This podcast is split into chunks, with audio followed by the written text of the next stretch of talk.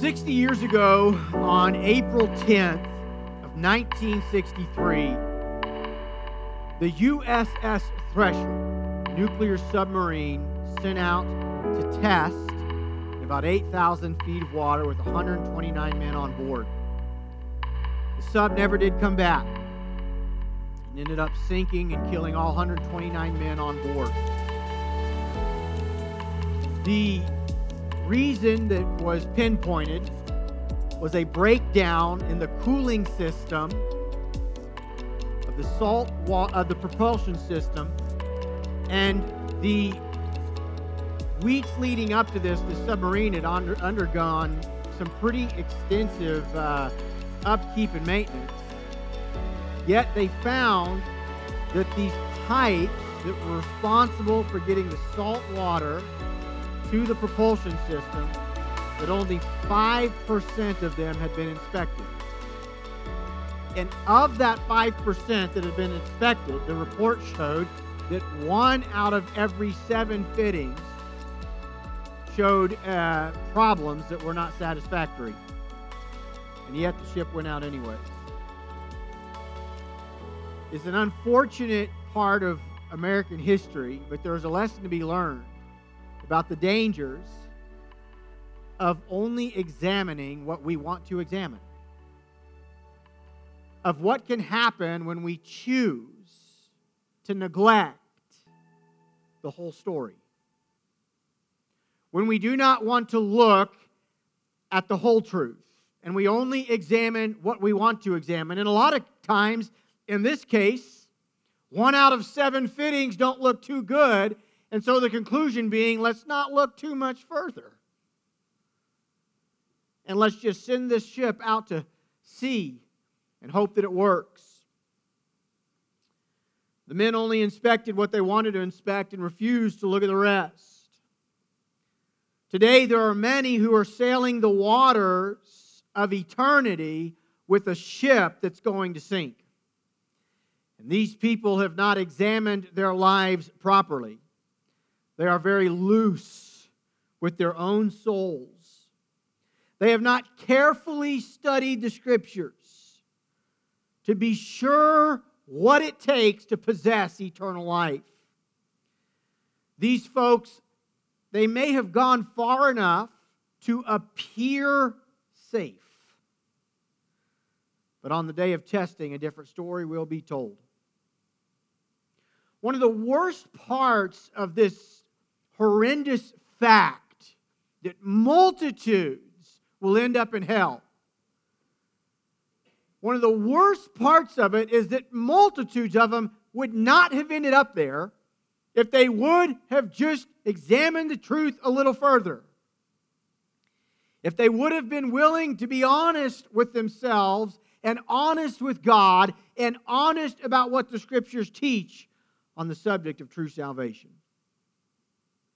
This morning I asked the question what does the word saved mean to you? When you think about saved, what does that mean to you? Is it a prayer that somebody says?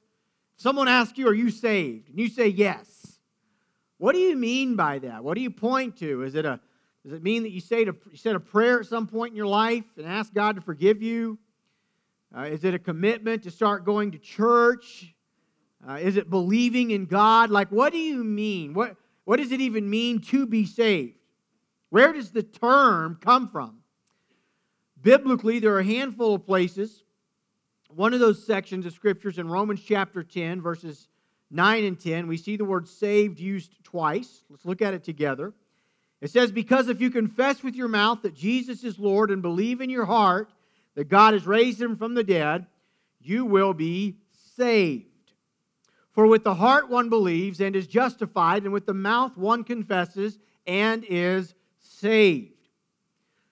Saved from what? The answer, in its simplest form, is from an eternal damnation in hell. That's what we're saved from. We are saved from eternal separation of God in the place the Bible calls hell. That's what we're saved from. How can you know that you're saved? Nothing matters more than that question. There's not any question you will ever answer in your entire life that's more important than how do you know if you're saved? It's, it's more important than who you marry. It's more important than where you spend your life. It's more important than what career you have. It's more important than how much money you have in your bank account when you retire. I mean, there is nothing that can compare to the question of how can you know that you're saved? This morning, I want us to look at three facts about salvation that we cannot get wrong. We can't get these things wrong because nothing's more important than the correct answer of how do you know that you're saved. Now, if you're a note taker, as I've already told you, I have almost 20 passages that I'm going to go through in the course of the next 40 minutes. Let that sink in. I'm going to have to go through them quick. We're going to see that this is all over the Word of God. And so, my recommendation is that you pay close attention this morning. Know that my notes are in our church app, and you can simply copy and save them to any place you want to save them. Email them to yourself, save them to your phone, save them to your computer, whatever. Every passage that we're going to read is found there. And so, with that said, we're going to move quickly. Let's start with fact number one this morning about salvation, and that is there are those who look saved but are still going to hell. It's an important fact we've got to square with. There are those who look like they're saved, but they're still going to hell. Matthew 7 21, verses 20 through 23 say, Not everyone who says to me, Lord, Lord, will enter the kingdom of heaven, but the one who does the will of my Father who is in heaven. On that day, many will say to me, Lord, Lord, did we not prophesy in your name and cast out demons in your name and do many mighty works in your name? And then I will declare to them, I never knew you. Depart from me, you workers of lawlessness. Jesus says, Not everyone who says to me, Lord, Lord, on that day is going to make it into heaven. Now, this is a really important verse because who calls Jesus Lord? Muslims, atheists, Buddhists, Hindus? No. Jews? No. There's only one group of people on the planet who call Jesus Lord, and that are those who believe they are Christians. So Jesus says specifically with that group of people who call him Lord that many will come in the end thinking they're saved and find out they're not.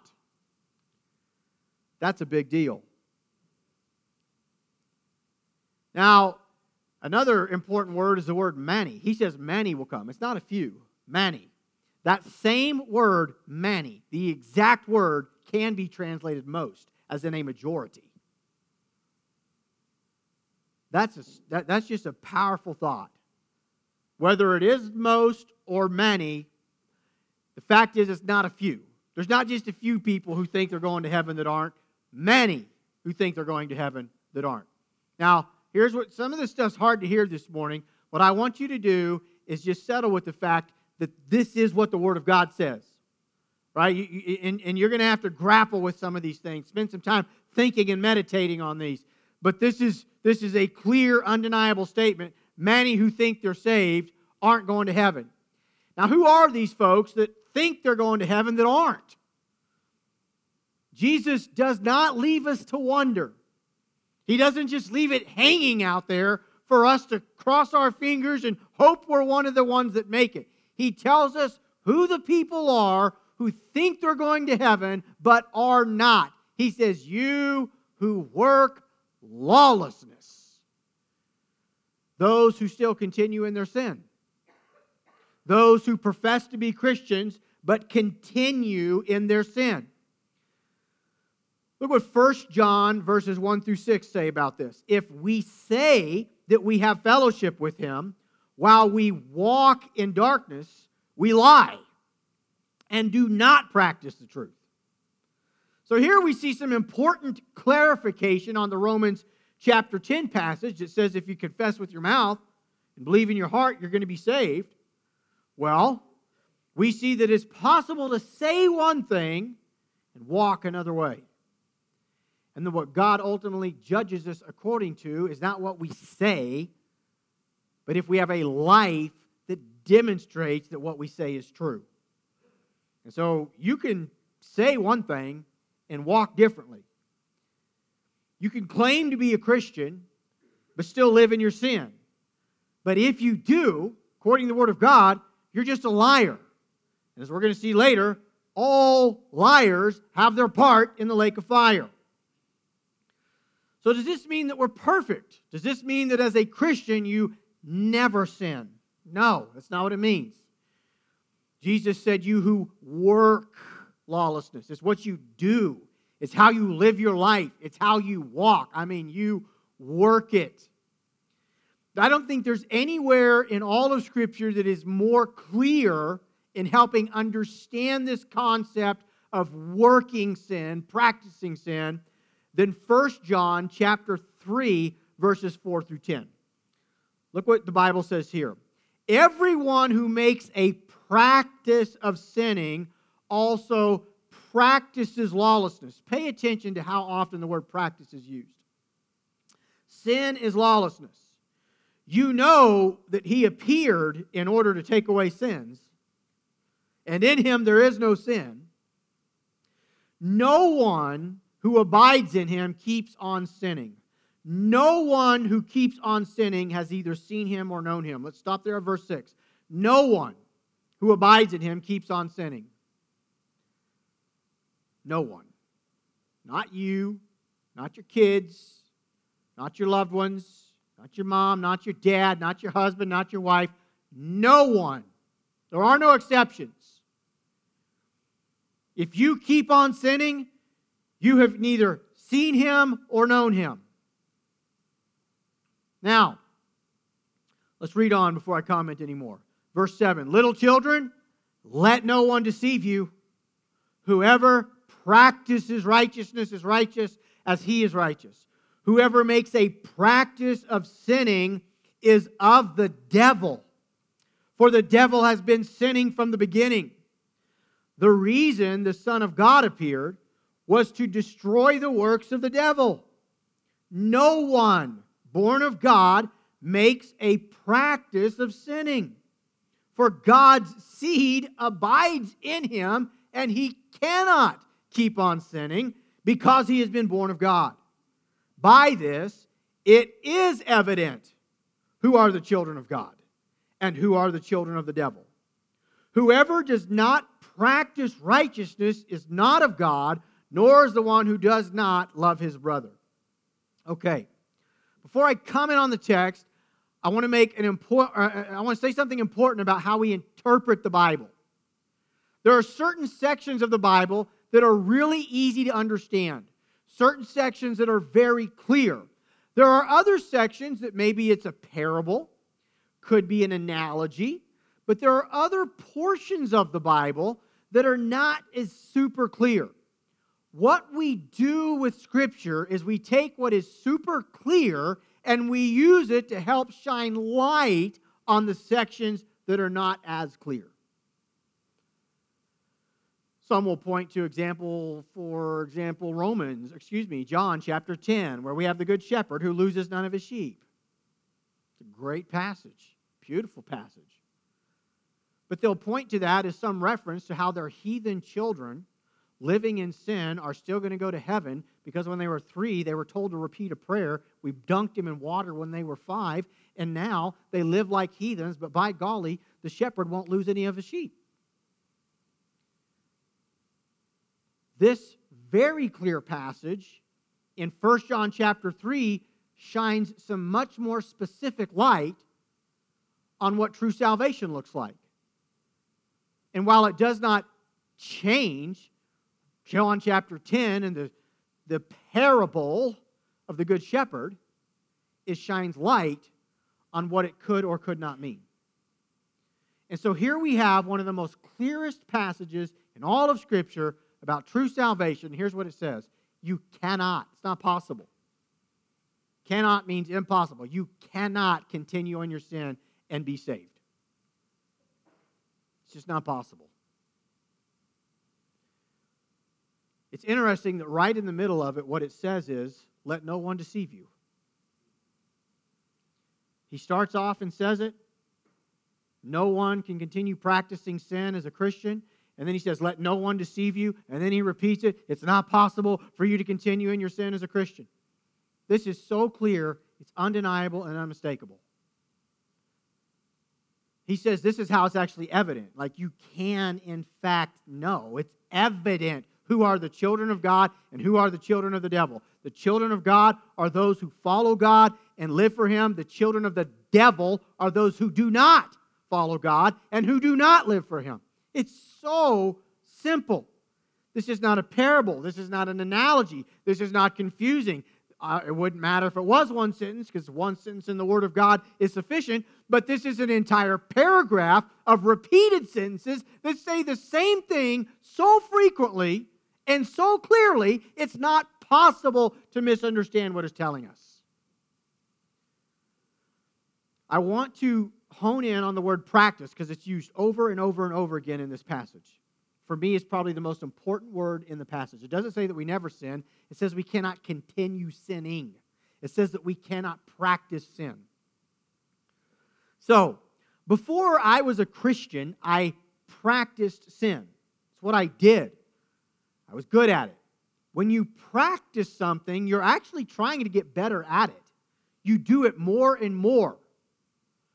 And it's also not really accurate to say that as a non Christian, I never did anything that was good or that the Bible would, would, would say is a good deed. There are certain things that I did good even as a sinner. One example, just one example, is in my own life, my whole life, I always just kind of pulled for the underdog. I was one of the kids that typically got picked first when you line up in class, right? And it's time to pick your basketball teams. And I, and, and I always did not like it when the, when the same few kids got picked last. I hated that. And so I would try to be the captain to pick kids, and I would typically pick kids that wouldn't get to go first. Now, does that mean I was this great God fearing Christian? No, I was not. But there were some times that I, you know, did some things that you could say, well, that was a kind of a righteous act there. But make no mistake about it, I didn't practice it. Absolutely not. I practiced sin and I was good at it. Lying and everything, I, lying, stealing, thieving, and all sorts of other words that I really don't even want to name this morning. I practiced it. Every day I practiced sin. When I truly got saved, that flip flopped and I began practicing righteousness. It's not that I never sinned, but I no longer practiced it as a way of life. Instead, I began practicing how to live for God. Now, in this same passage that we're in, it tells us that we cannot go on practicing sin, and it gives us the, the great because. In the version that I read, it translates it for but it's the same thing as because. The reason we cannot go on sinning, according to the Word of God, is because God's seed remains in us. And that seed is the Holy Spirit. And so the Holy Spirit lives inside of the Christian and then convicts us of sin so that we cannot continue practicing sin. It's one of the functions of the Holy Spirit. John 16, 8, Jesus said this about the Holy Spirit.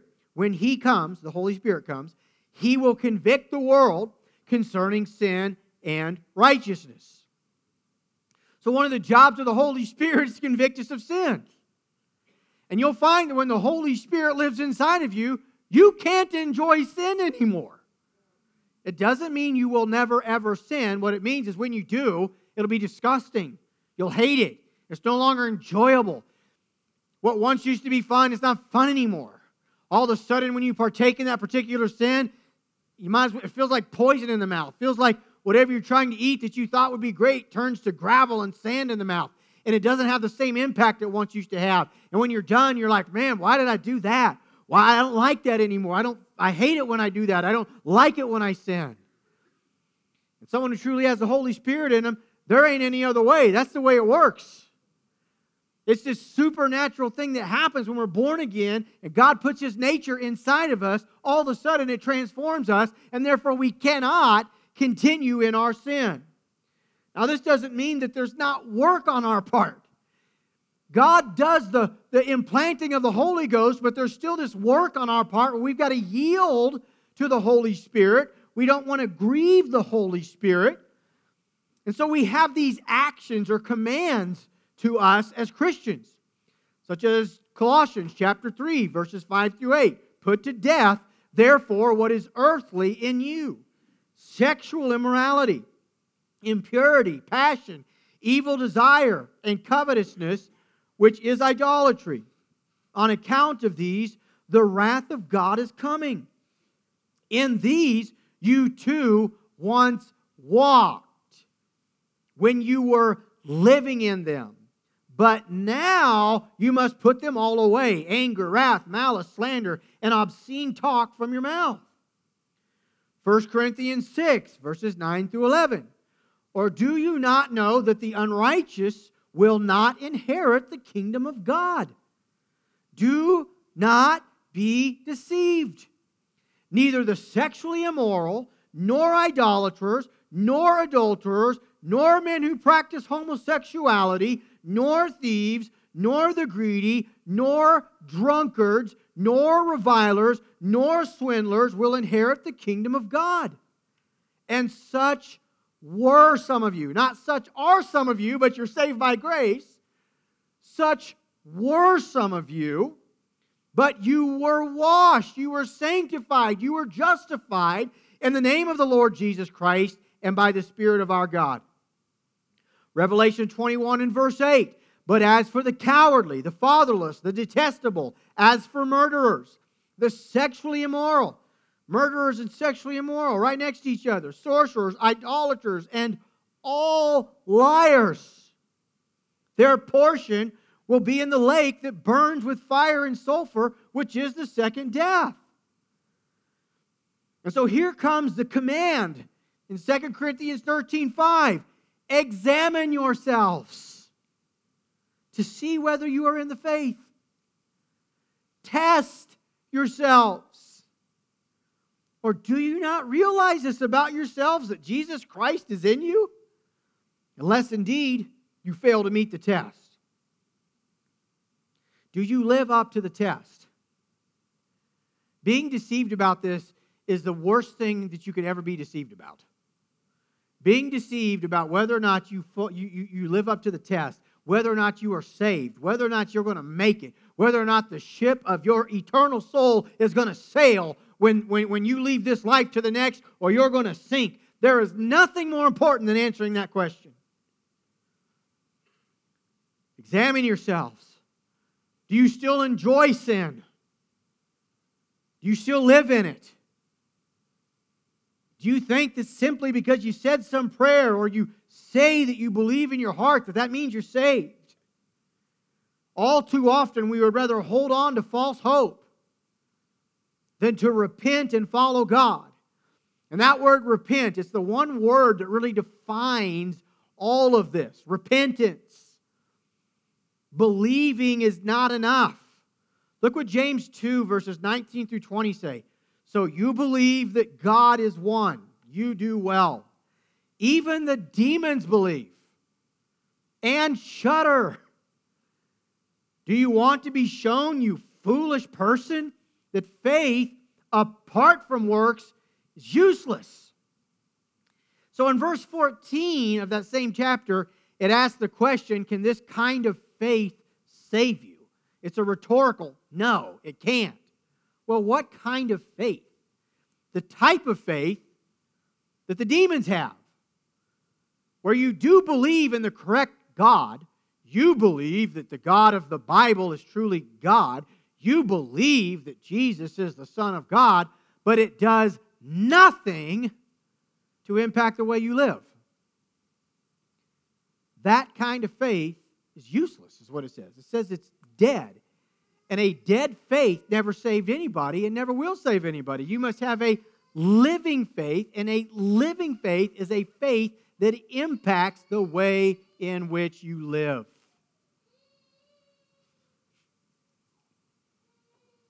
Repentance. The word repentance means to have such a change of mind that it changes the way that you live.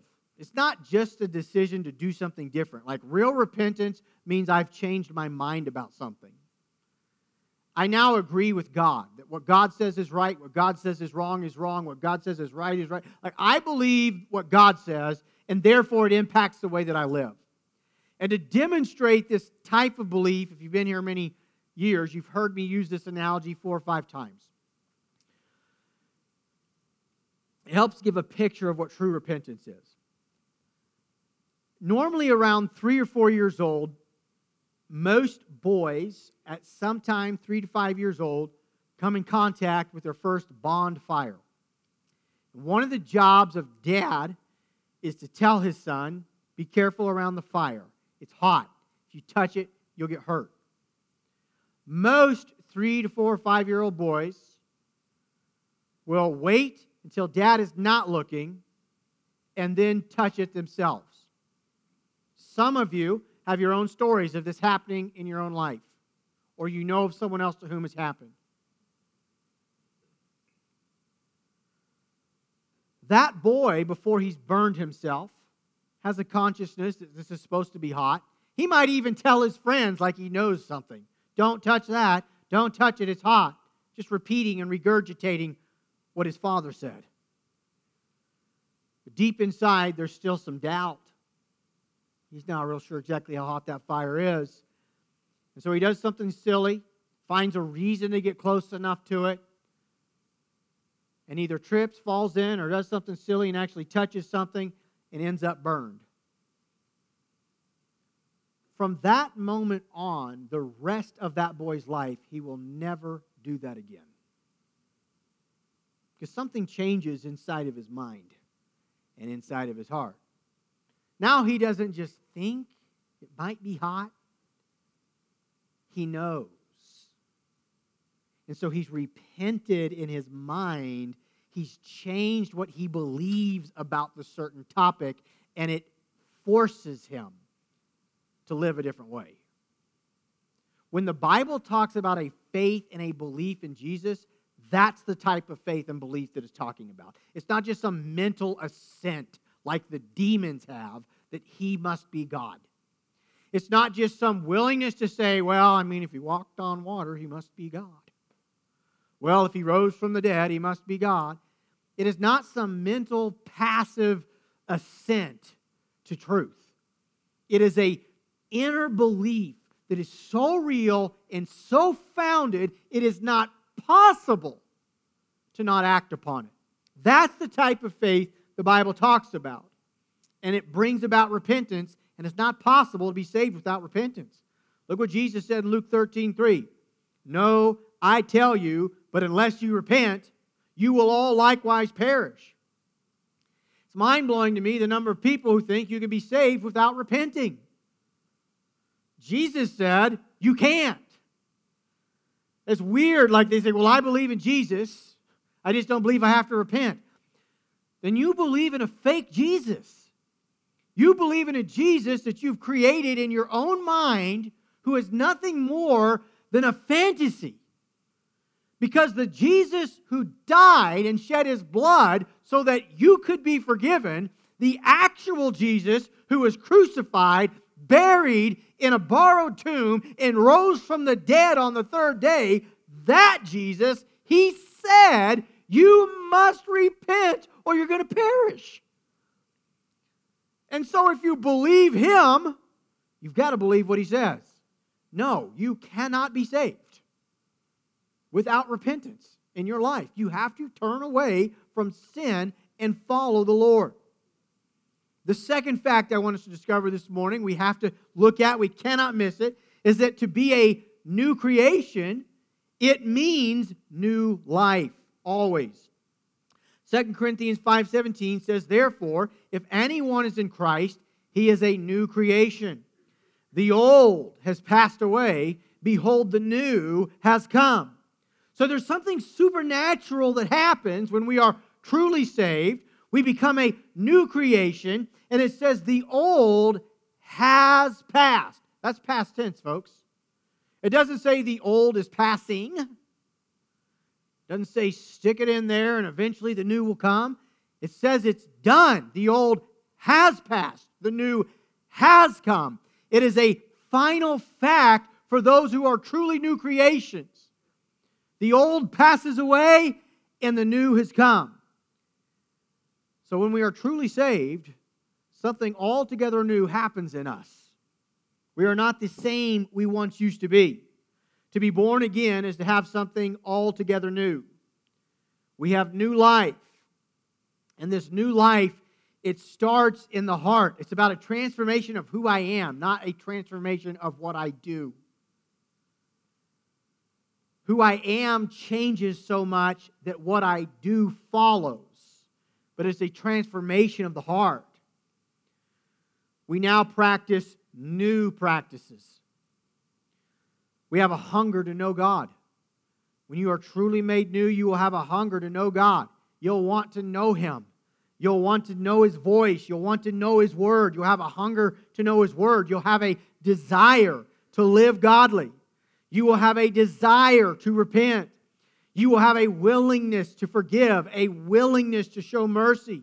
You will have a love for the body of Christ. Jesus said one of the ways that you people will know you're my disciples is your love for one another.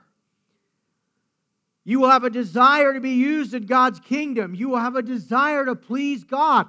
You will have all of these, and it really creates your purpose for living.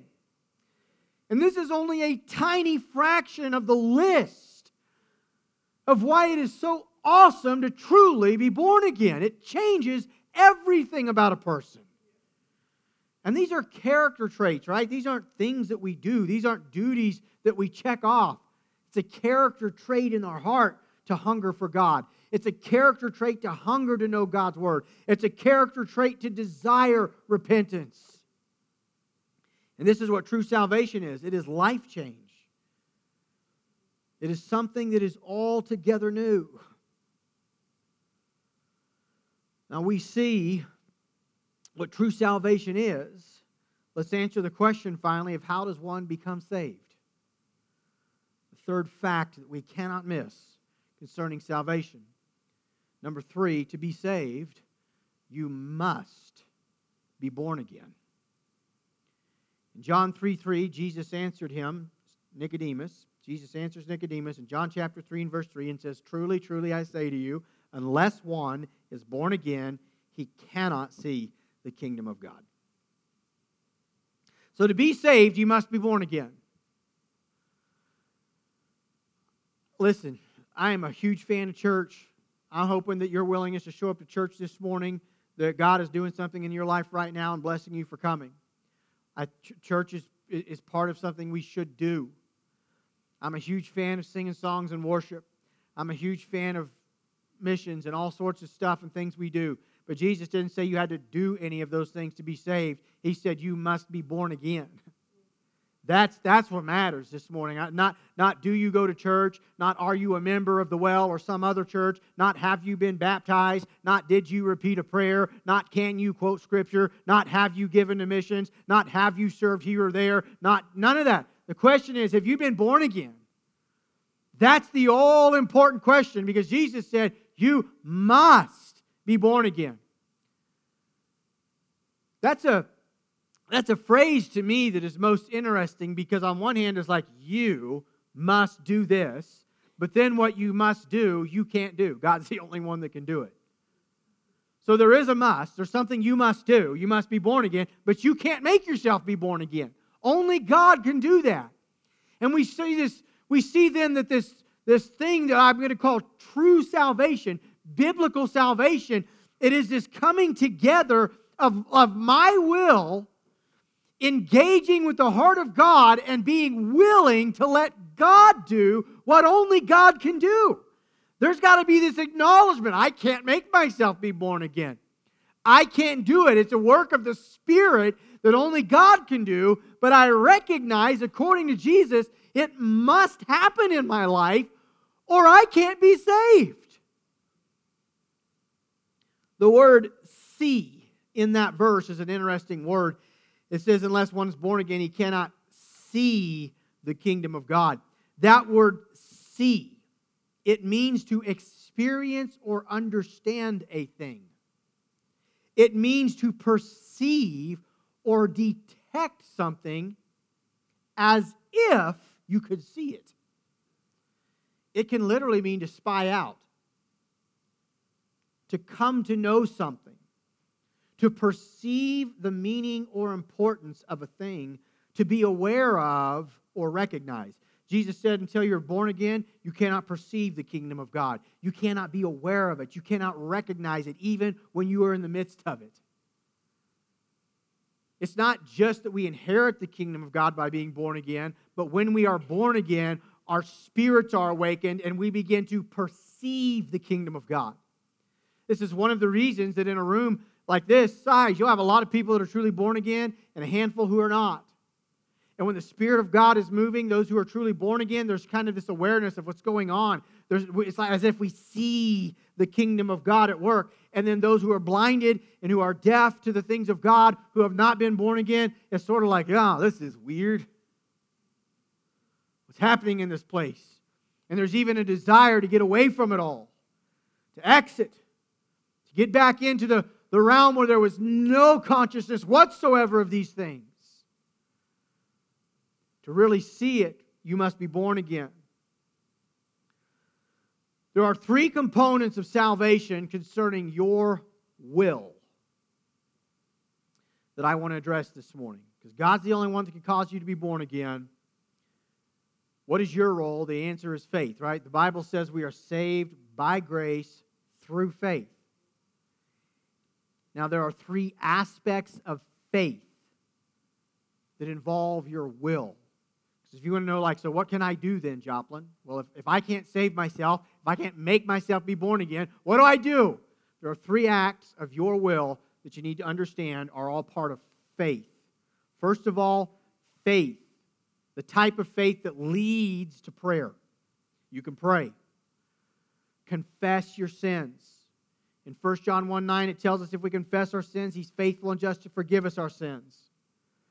So you need to have a faith that is sincere enough, a belief that is deep enough that it drives you to your knees, to a place that you cry out to God and you acknowledge to God, God, you are the one who I have sinned against.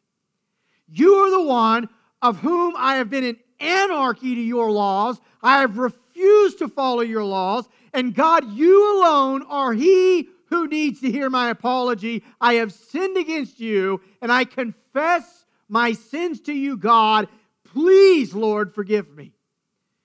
You need a faith in Christ that is sincere and real enough that you'll be willing to go talk to God about it. That you'll get on your knees or your face before God and you'll be honest with God about who you are, about who He is, and about what that means. Number two, real faith is a faith that leads to repentance. I've already dealt with this, so I'm not going to hammer it much. But you must be willing and make a conscious choice I'm going to turn from my sins. And number three, you need a belief that leads to obedience. A faith that says, I am going to obey God because God has said. These are all acts of the will prayer, repentance, obedience. You will not be saved because you pray. You, not, you will not be saved because you repent. You will not be saved because you obey. Salvation comes through the supernatural being born again of the Holy Spirit, but that happens when we are willing to turn to God, believe God, and repent of our sins, cry out to Him and ask Him to save us, and be willing to get up from our knees and live a life to obey Him. And you can rest assured that no matter where you are in life, no matter how wrong that you've got it, no matter how far you've got it from to your sin, that if God loved you enough, and He did, to send His Son to die for you, that if the blood of God's only Son was shed on Calvary's cross for your sins, you can rest assured that when you do this, God is willing to meet you right there where you are on your knees and put His Spirit into your heart and transform your life. Romans 10:10 says, For with the heart one believes and is justified, and with the mouth one confesses and is saved. We see that ultimately this belief is an act of the heart. And Jesus teaches us about the connection between the heart and the mouth when he says this in Luke 6:45 that out of the abundance of the heart a man's mouth speaks. So we see there's this connection. Yes, it is possible to say one thing just for the sake of saying it, but not really believe it in the heart. But it is not possible to truly believe something in the heart and not say it. And this is why, with the heart, we believe. And it is a belief that is so real, so intense, that it drives us to our knees in confession. The promise of 1 John 1 9 says, If we confess our sins, he is faithful and just to forgive us our sins and to cleanse us from all unrighteousness. I want to close with a mention of Hebrews chapter 8. Um, in fact, you guys don't have this back there, and I'm going to give you a couple of seconds to pull it up. It's Rome, uh, Hebrews chapter 8, and we'll start in verse 10 here in a moment. Uh, I'll probably just do verse 10. 10 and 11. Hebrews 8, 10, 11. So, one of the things that's difficult to understand about true salvation, if you're a sinner, maybe you're here and you just kind of know it of everything you've heard this morning, you fall into the category of those who call him Lord but don't follow him. And you know it. But based upon everything you saw, you're like, I'm going to be one of those who at the end is said of me, I never knew you. Depart from me. And you're trying to figure out, well, how do I get serious, right? How do I serve the Lord? How do I how do I not want to sin?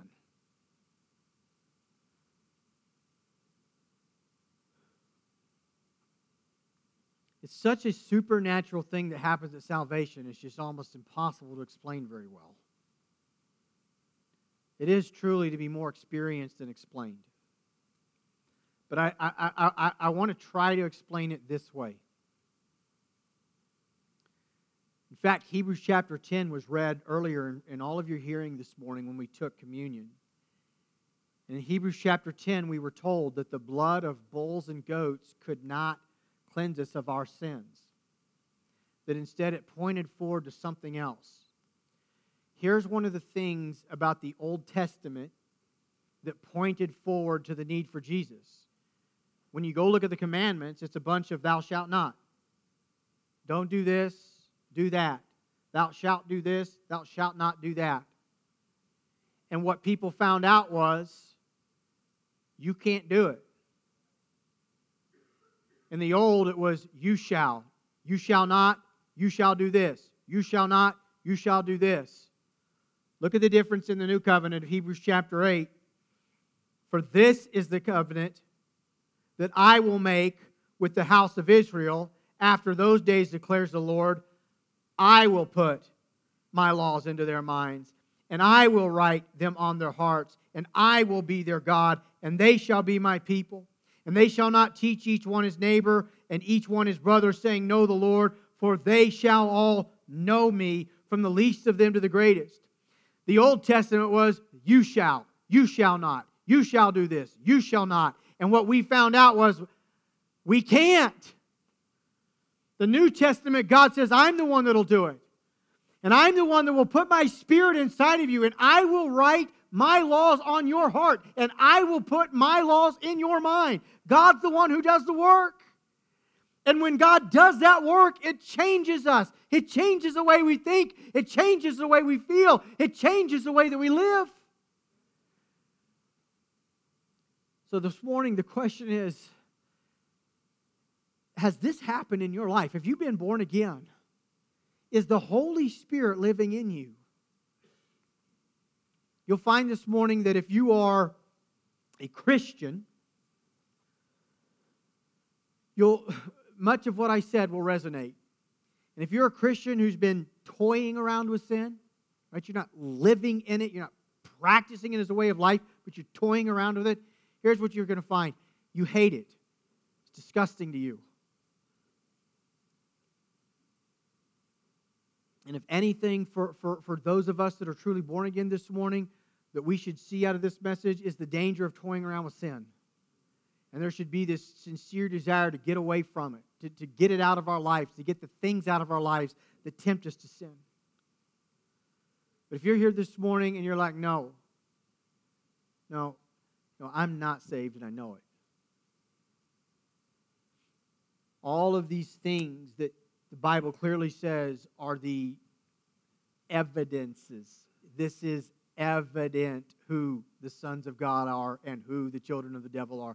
All of these evidences are, are, are a shining mirror in my face that I have not repented of my sins. I am not obeying God. I don't actually have a love for Him. This morning, I plead with you come to Jesus and be saved. I plead with you with all of your heart, do whatever it takes to muster up as much faith as you can, to kneel before God and get honest about with God about who you are and who He is, to make a conscious decision to repent of your sins and turn from those wicked ways, and to make a conscious decision that you're going to live your life for Him and you're going to obey Him. As our worship team comes, the final thing I want to say this morning about salvation is this Nobody can do it for you but you. It's you and God.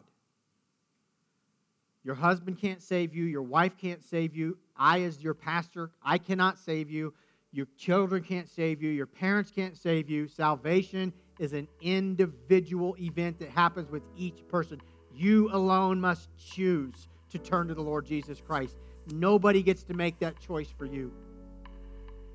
And God, even Himself, will not force you to be saved. God is a gentleman. God wants us to come willingly. God wants us to turn to Him because we believe that He is good and we know that He is God and we recognize our need for Him and we turn to Him in faith. He will not force you to do it. You're here this morning and you're lost, you have the choice. You can leave on the same path to a devil's hell that you walked in this morning on. You can leave with your eternity still being settled as forever damnation in hell. That's your choice. Or you can leave saved. You can leave this morning completely and totally and radically changed by the blood of Jesus and the infilling of the Holy Spirit in your life.